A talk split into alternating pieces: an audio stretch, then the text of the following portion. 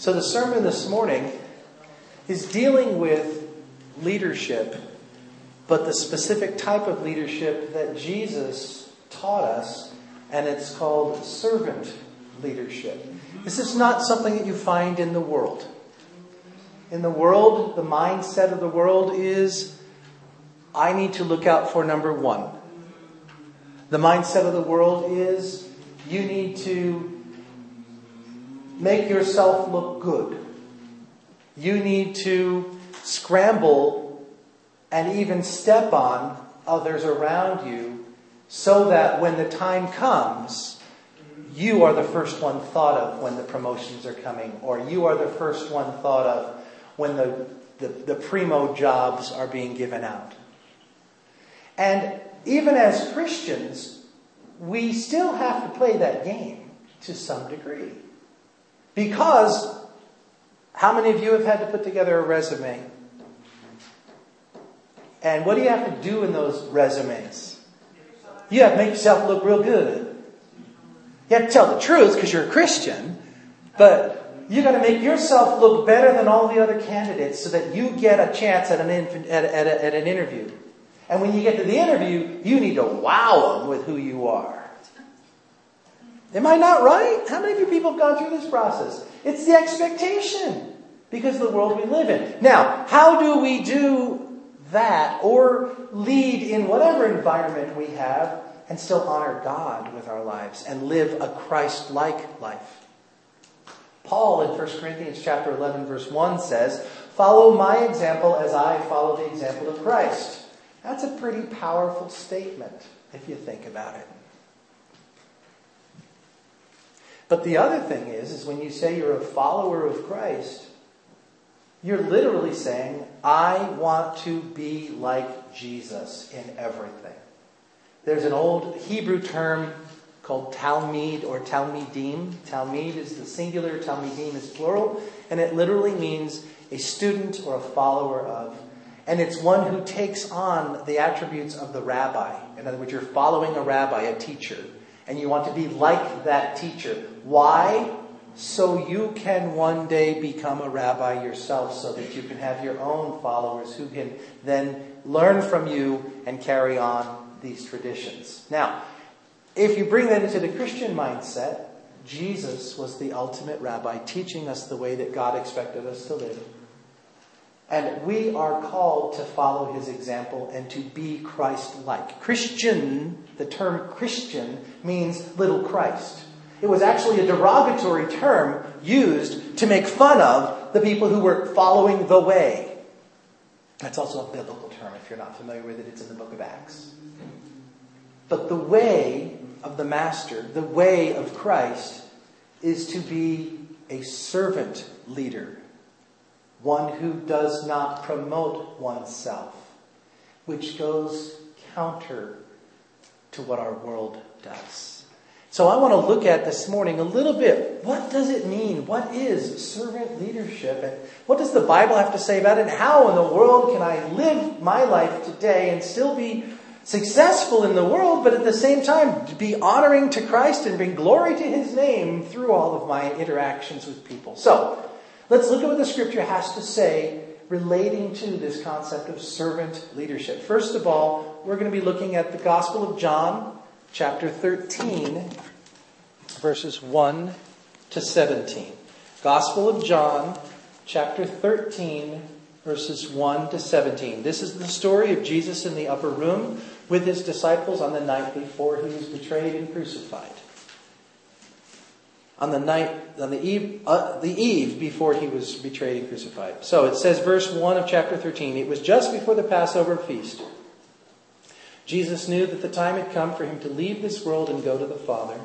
Having loved his own who were in the world, he now showed them the full extent of his love. The evening meal was being served, and the devil had already prompted Judas Iscariot, son of Simon, to betray Jesus. Jesus knew that the Father had put all things under his power and that he had come from God and was returning to God. So he got up from the meal, took off his outer clothing, and wrapped a towel around his waist. And after that, he poured water into a basin and he began to wash his disciples' feet, drying them with the towel that was wrapped around him. He came to Simon Peter, who said to him, Lord, are you going to wash my feet? And Jesus replied, You don't realize now what I'm doing, but later you will understand. No, said Peter, you shall never wash my feet. And Jesus answered, uh, Unless I wash you, you have no part with me. Well, then Lord Jesus, Simon Peter replied, Not only just my feet, but my hands and my head as well. And Jesus answered, A person who has had a bath needs only to wash his feet, Peter. His whole body's clean. You're clean, though not every one of you. For he knew who was going to betray him. And that was why he said not everyone was clean. When he had finished washing their feet, he put on his clothes and he returned to his place. Do you understand what I've done for you? He asked them. You call me teacher, rabbi. You call me Lord, and rightly so, for that's what I am. But now that I, your Lord and teacher, have washed your feet, you should also wash one another's feet.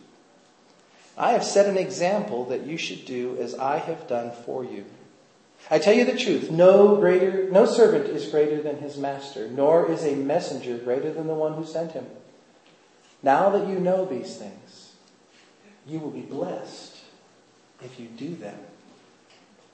Now, first of all, look at verse 3 of this section. Jesus knew that the Father had put all things under his power and that he had come from God and was returning to God. What is that saying to us? Well, first of all, it's saying Jesus knew who he was. He was confident. There wasn't any question about who he was. But you see, in Eastern culture, there's something called losing face. Now, it's very foreign to us in the West. But what it means is you, as an individual, will do absolutely everything to keep from being humiliated or embarrassed or looked down upon. And you do everything in your power to keep from doing that to someone else. You do not want to ever cause someone to lose face. Lose face means to be embarrassed or humiliated.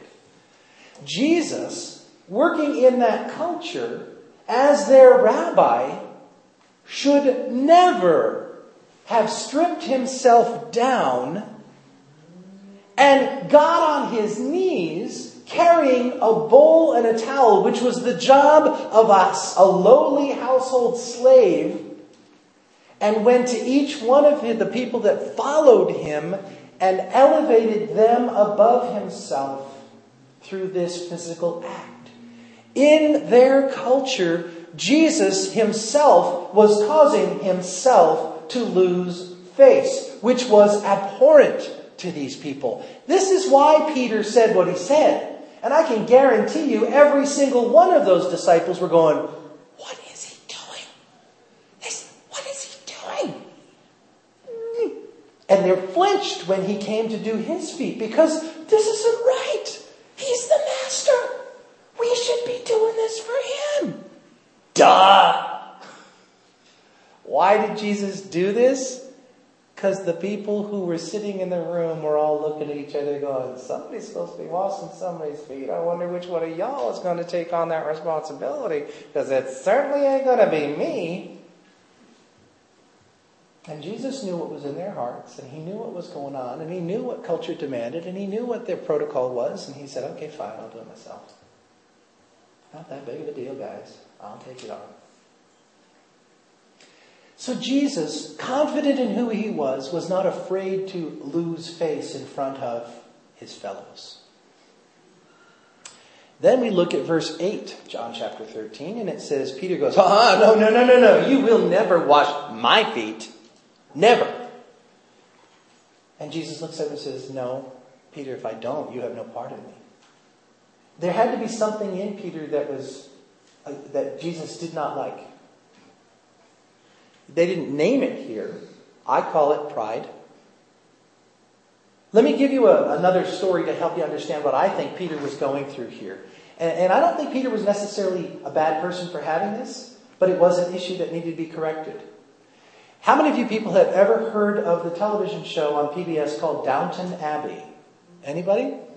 Downton Abbey is a television show that is set in the uh, turn of the century, 1900s. uh, from 1800s to 1900s in the Edwardian era in England. It's, the, it's about a household that is run by Lord Grantham and his three daughters and his wife and the whole household of servants. And the, end, the, the story, the whole story started out that, um, that the heir to the Grantham fortune had been lost in the Titanic sinking. And as a result, they needed to find a new heir. Even though Lord Grantham had three daughters, they weren't legally allowed to hold the, the title or any of the land or any of the money that had to go to the next closest male heir. So, in the storyline, Lord Grantham, who is the older gentleman on the right, and the two, the two guys in the red, and Matthew Crawley is his closest male relative. He's a cousin, once or twice or three times removed from the daughters of Lord Grantham. And so Matthew Crawley and his mother are brought to this village to live, to become, to be trained basically into becoming the new Lord Grantham when the time comes.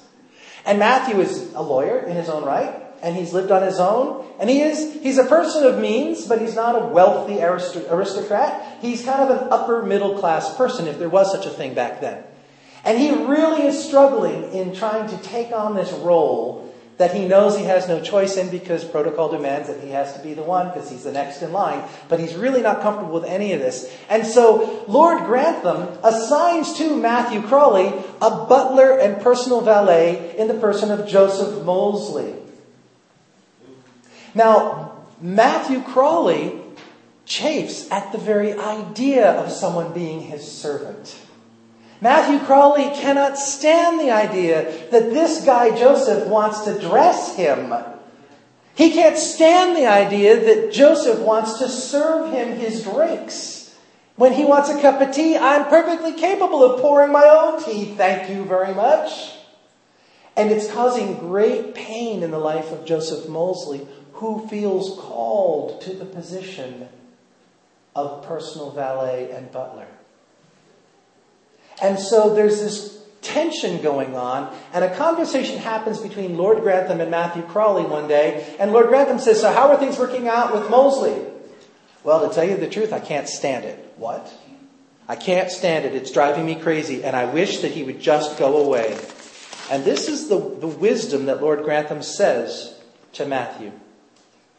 We all have different parts to play, Matthew, and we must all be allowed to play them. Simple statement. We all have parts to play, Matthew, and we must be allowed to play them. And what I see in that statement is that this idea of pride needs to be set aside. And if God has ordained that you're the leader of something or the higher one of something, then you need to live that because that's the calling God has placed on your life. If you are the servant, then God has ordained that. And you have a responsibility before God to live out your calling to the best of your abilities. All of which means we have to know who we are and not be afraid of quote unquote losing face. And do not allow the enemy to instill any type of pride in us in fulfilling that life that God has ordained for us, the calling that He has on us. Wow! There's a lot to this idea of servant leadership. It's more than just simply being a leader and being a servant. Look at Mark chapter 9, verses 33 to 35. Mark chapter 9, 33 to 35.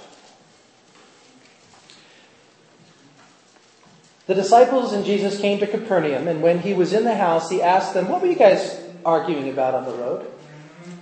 And they got real quiet because while they were on the road, they had argued about amongst themselves about who was greatest of all of them. And so sitting down, Jesus called the twelve disciples and he said to them, If anyone wants to be first, he must be the very last and servant of all.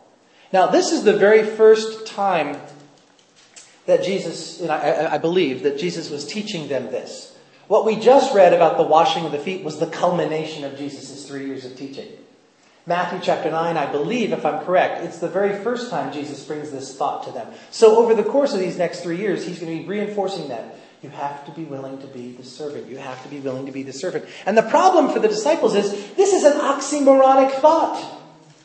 Oxymorons are things where you say one thing and it's kind of the opposite of what it is. Jokingly, oxymorons could be good morning. What do you mean there's no such thing as a good morning? Or military intelligence, another joke, ha ha ha ha. Okay? But there are things that are oxymoronic, and that's this idea here that Jesus is presenting. It goes against what logically you would think. It goes against the idea of a leader, because a leader in normal human being is one that everyone aligns themselves under and behind. But if you try to be a servant, they won't follow you, will they? If I try to be by myself, I mean, try to be humble and meek and mild like Jesus was, who's going to follow me? And so there's this interesting dynamic that goes on in this, in this oxymoronic thinking of Jesus. Moving on, uh, one more page on the same, in the same gospel, Mark chapter 10, verse 45, Jesus said, Mark chapter 10, verse, well, 35 through 45. Then James and John, the sons of Zebedee, came to Jesus and said, Teacher, we want you to do for us whatever we ask. Well, that's an interesting way to present their question. He's like, So what do you want me to do for you? And they replied, Well, let us sit on your right and on the other on the other one on your left in your glory.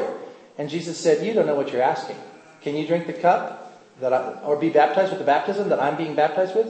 Oh, sure we can, they answered. He said, Well, you know, really you are going to drink the cup and drink and be baptized in the baptism that I'm baptized with. But to sit at my right or left, it's not for me to grant.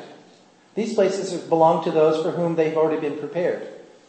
But when the ten heard about this, when they heard what the other two had done, they became indignant with James and John. You see, this was an opportunity that the enemy tried to do to bring division into the lead, the followers of Jesus Christ.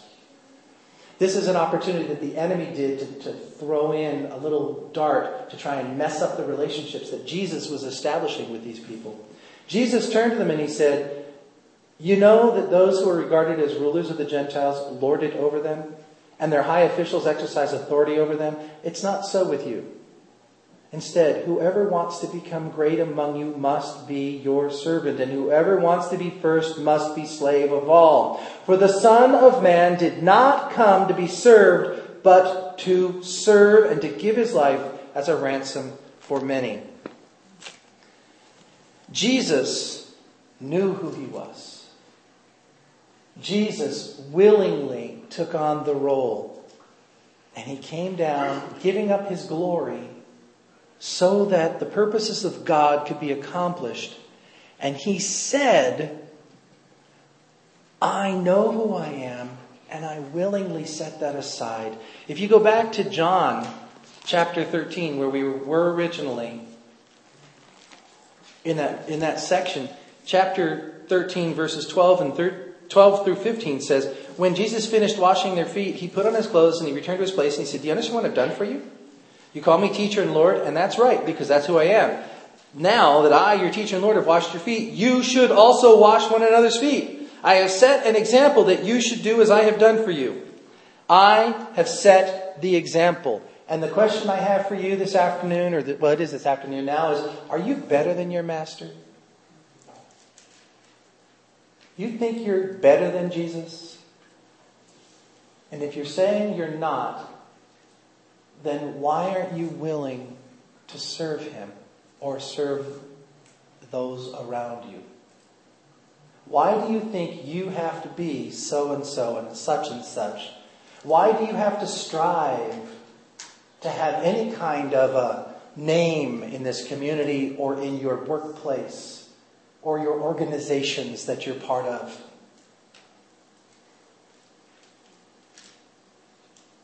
We'll get back to that in a second. Turn to 1 Peter chapter 4.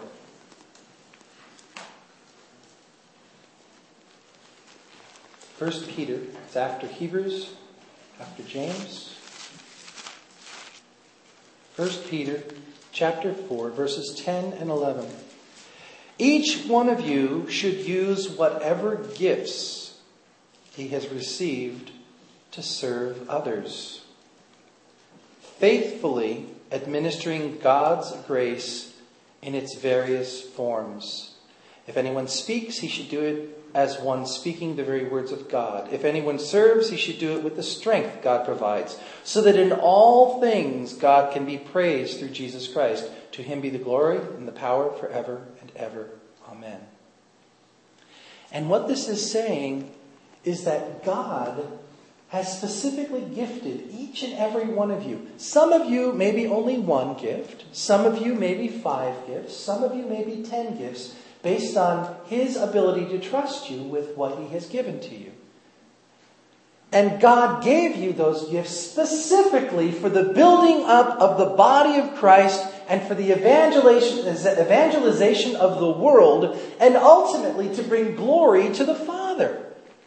You are part of the body. You have specific gifts, talents, abilities, and it is your responsibility to use them, not so that you can be puffed up or built up or make yourself feel good because I'm contributing. You should be doing it because it's appropriate to serve, because Jesus gave that as the example. You may be the best. You fill in the blank. That best talent and skill that you have what are you using it for in the kingdom? How are you using that ability to bless God and his people and to bring the truth of the gospel into the world? Or are you just making yourself look good in the world's eyes? I'm taking classes on spiritual formation. That's what my master's degree is going to be in one of the very first books that we read talked about this idea of spiritual formation. And there's an easy definition that they gave us that it just fits right into this idea of servant leadership.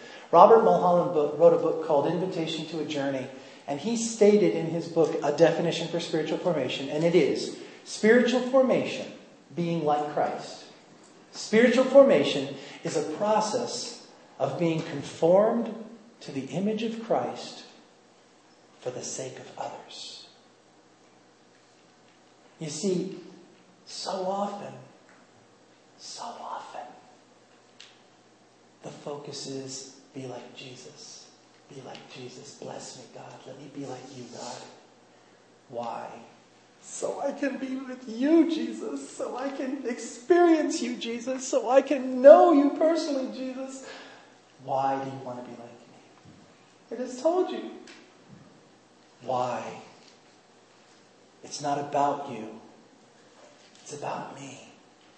It's about my purposes. It's about my kingdom. It's about my glory. Why do you want to be like Jesus? For the sake of others. Jesus taught it over and over and over and over and over again.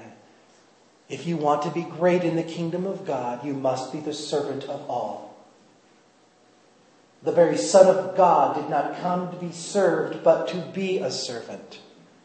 And we should follow his example. Now comes a dilemma that Pastor Bob has struggled with in his own personal walk. Acts chapter 6, verses 1 through 4. This is the story. Well, let's just read it because it's easier to read than to try and do a synopsis. Acts chapter 6, verses 1 through 4. In those days, when the number of disciples was increasing, we're talking thousands, because this is right after the Pentecost experience. And it said 3,000 people came into the church in one day, so they went from 120 to 3,000. Okay, and then it says even more daily, and daily and daily, God was adding to the number that were being saved. So in verse 1 of chapter 6, in those days when the number of disciples was increasing, the Grecian Jews among them complained against the Hebrew Jews because their widows were being overlooked in the daily distribution of food. So the 12 apostles gathered all the disciples together, all 3,000, 5,000 plus, and said, It would not be right for us to neglect the ministry of the Word of God in order to wait on tables. Brothers, choose seven men from among you who are known to be full of the Holy Spirit and wisdom and we will turn this responsibility over to them and give our attention to prayer and the ministry of the word. It's very sound thinking. I'm called to be the spiritual leader. I'm called to be the head. I'm called to be the one who studies God's word and proclaims it to you. Therefore, it would not be appropriate for me to divert my attention from that calling to cleaning tables and setting up tables and moving folding chairs or cleaning toilets or making sure that the trash is taken out or mowing the lawn or s- removing snow or whatever, or working, uh, leading a work and witness team and all of that other. And this is a struggle that I've had as a pastor. Lord, if I'm supposed to follow the teachings of Acts chapter 6 and model this for my people, then, hmm, I can't be blah, blah, blah, blah, blah. Okay? Seriously, I've struggled with this for, for nine stinking years. I'm getting ready to preach a sermon to my people on servant leadership. I wake up at five in the morning because I still have some PowerPoint stuff I've got to get done. I shower, I dress, I come over to the church at 6:30 so that I can get the heat turned on, so I can make sure that things are ready for you guys. And I was going to do the sidewalk, but thank God somebody last night came and did it for me. Whew, I didn't have to worry about that. And the Lord was saying, Bob, now I'm not saying this to go, I'm so wonderful. I'm just saying, Bob, you realize that you do do some stuff? You, you do serve this congregation in some ways. I was like, yeah, yeah, you're right. You're right, God, I do. I, I, I am a servant leader. Pretty cool. And so then I went into my office and I sat down at my computer to start working on the PowerPoint to finish up for this morning. And all of a sudden, the three cups of coffee hit me. And you don't need to hear the rest. You just understand that I had to leave my office and walk across to another room. And um, I went into that other room and I walked in and I looked and I saw that on Thursday night when we had our children's ministry here, one of those children were not healthy. Because there was evidence right there that I'm out of here. That's disgusting. And I walked out and I thought, well, we'll just have to shut that toilet down for the day because there's not time to call somebody to have them come clean it and take care of it. And I got to get busy because I'm working on God's work here. And the Lord said, Really? You don't have time? And you don't know where the cleaning supplies are? Yeah, I do. Then why aren't you taking care of this? Is it that bad? No.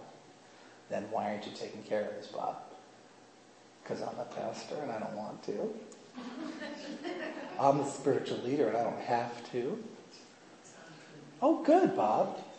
And what was that part in your sermon about pride? And what was that part in your sermon about losing face? And what was that you're going to be talking to your people about being a servant to all? What about the poor, the poor woman who's going to come down here because they have to go to the bathroom really bad and see that? And they're going to have no choice but to sit there anyway. Okay, God. And so I went over to the janitor's closet and I got the stuff. And as nasty as it was, I cleaned it up. Now, I'm not telling you this to say I'm wonderful. I'm telling you this to say that I still struggle with my own stuff. I'm trying my desperately best to be a servant of the living God, to model Christ in my community, to be a leader to this congregation and this community, and I still have issues that I have to struggle with, with pride and arrogance and big headedness. I'm the octopus with the big puffy head when it comes to certain things. And I recognize that as I'm saying these to you, you're probably thinking in your own world where you have stuff that you're not willing to do because that's beneath you. Let me bring to us the last thought, the last section of Scripture, and then we're going to close our time. Luke chapter 14, verses 7 through 11. Jesus is teaching. Luke chapter 14. One Sabbath, excuse me, I'm too far up. Seven. Well, let's just let's just start at verse one and go through fourteen. One Sabbath, when Jesus went to eat in the house of a prominent Pharisee, he was being carefully watched, and there in front of him was a man suffering from dropsy. Jesus asked the Pharisees and experts in the law, Is it lawful to heal on the Sabbath or not? And they remained silent. So taking hold of the man, he healed him and sent him away. Then he asked them, If one of you had a son or an ox that falls into the well on the Sabbath day, would you not immediately pull him out? And they had nothing to say. And then as this was going on, it says, When Jesus noticed how the guests picked places of honor at the table, he told them this parable. When someone invites you to a wedding feast, do not take the place of honor, for a person more distinguished than you may have been invited. If so, the host who invited both of you will come and say to you, Give this man your seat. Then, humiliated, you will have to take the least important place. But when you are invited, instead, take the lowest place so that when your host comes, he will say to you, Oh, friend, no, no, no, move up here to a better place. You out. And then you will be honored in the presence of all your fellow guests. And here's the verse I wanted us to hear For everyone who exalts himself will be humbled, and he who humbles himself will be exalted. Two stories and I'm done. A number of years ago, I won't name the church because it would be inappropriate, but it was big enough and on the papers that you would know who I'm talking about if I named the church and the person. There was a pastor in this town, a relatively young person in his 20s, single. I had opportunity to associate with him in various ways professionally uh, at various meetings and various things that were going on around the city. And I had opportunity to observe this young man in his working as a pastor in this community. I saw that he had a throne in his sanctuary. It was his seat and his seat alone, and next to it there was a table that was always filled with, there was a, gla- a pitcher that was always filled with chilled ice water, and a clean glass that was always there. Someone made sure that it was always there for him. There was always a fresh handkerchief for this man to use when he was preaching, and when he needed to do anything or go anywhere, he had a personal attendant who carried his things for him.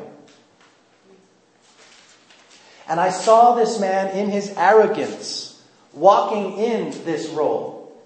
And I, I, I, was really bothered by the fact that I felt that way about him, but I was like, you know, give him the benefit of the doubt. I don't fully understand his culture, so maybe this is the way it's supposed to be. So I backed off and didn't, didn't do anything or say anything. I just, I was just bothered by it. Well, as time went on, it ended up that this young man ended up having a moral failure by having sexual relations with a young person in his church and was subsequently removed from his position as pastor and was prosecuted by the local authorities and is now serving time in jail. And what I saw there was this person who rightfully had the role of spiritual leader. And in that particular church culture, they did do that type of honoring of their spiritual leader. They provided a special place. They provided someone to make sure that the physical needs were attended to so that the person didn't have to worry about taking care of stuff. They had a, an, an attendant or an associate who dealt with their daily things, making sure. But this person went over the top. This guy, this pastor, got a big head, saw himself as better than he really was, didn't have a heart of mind, a heart or mindset of being a servant, and just took on the role of leader. And the end result was that he fell. Satan had a, great victory, and that church just about died. They're still struggling to survive. I'll tell you one other story. Last night I was at an ordination service for Pastor J.R. Stepp from Fairhill Community Church of God. And a reverend who was there who had been an interim pastor during a couple of years, uh, Reverend David New, he was speaking at this service as one of the speakers.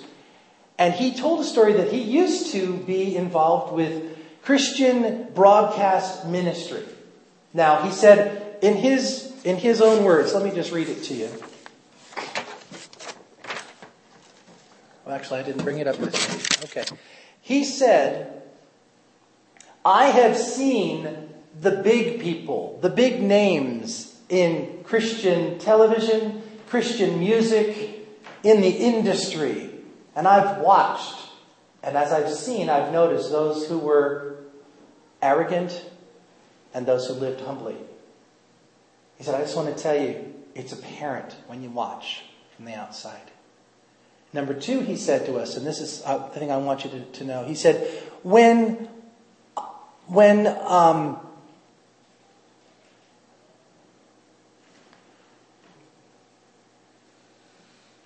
I'm sorry, I'm trying to read his notes. He gave me his notes, and I just want to read it to you. He said that when he entered into ministry, this person that was in his church, a, a woman, came up to him, and she was an ex military person, very, very rugged, very rough, very tough. And she came up to him and she said, Do you want to be a success in this church? And I went, Of course I do. She said, Then you be a servant. You do everything you can to make those with whom you serve look good. And while you're at it, do the same for your wife. Take time to listen to them and work at working together. And he said, I took it to heart. Not, not only because of the way she said it to me, but I took it to heart. And she was right. It was great advice. Let me read these statements to you one more time. Be a servant. Do everything you can to make those with whom you serve look good. That's not the world. You do what you can to make your fellows look good. And while you're at it, do the same with your family. Listen to them. And make it intentional about working together with them. That's how you be successful. That's servant leadership. Jesus said, I did not come to earth to be served, but to serve and to give my life as a ransom many. Be like me. Let's pray. Father God, I thank you and praise you for what you're doing and how you're ministering to us through your word. And I ask God right now that you would just let this truth settle into our heart. Help us, God. Help us to bring glory to your name and not to ours. Amen. Oops. There's your questions for your discussion groups. How hard is it for you to accept help from someone else? And how hard is it for you to fulfill the role to which God has called you? What challenges do you face in both of those areas? Amen.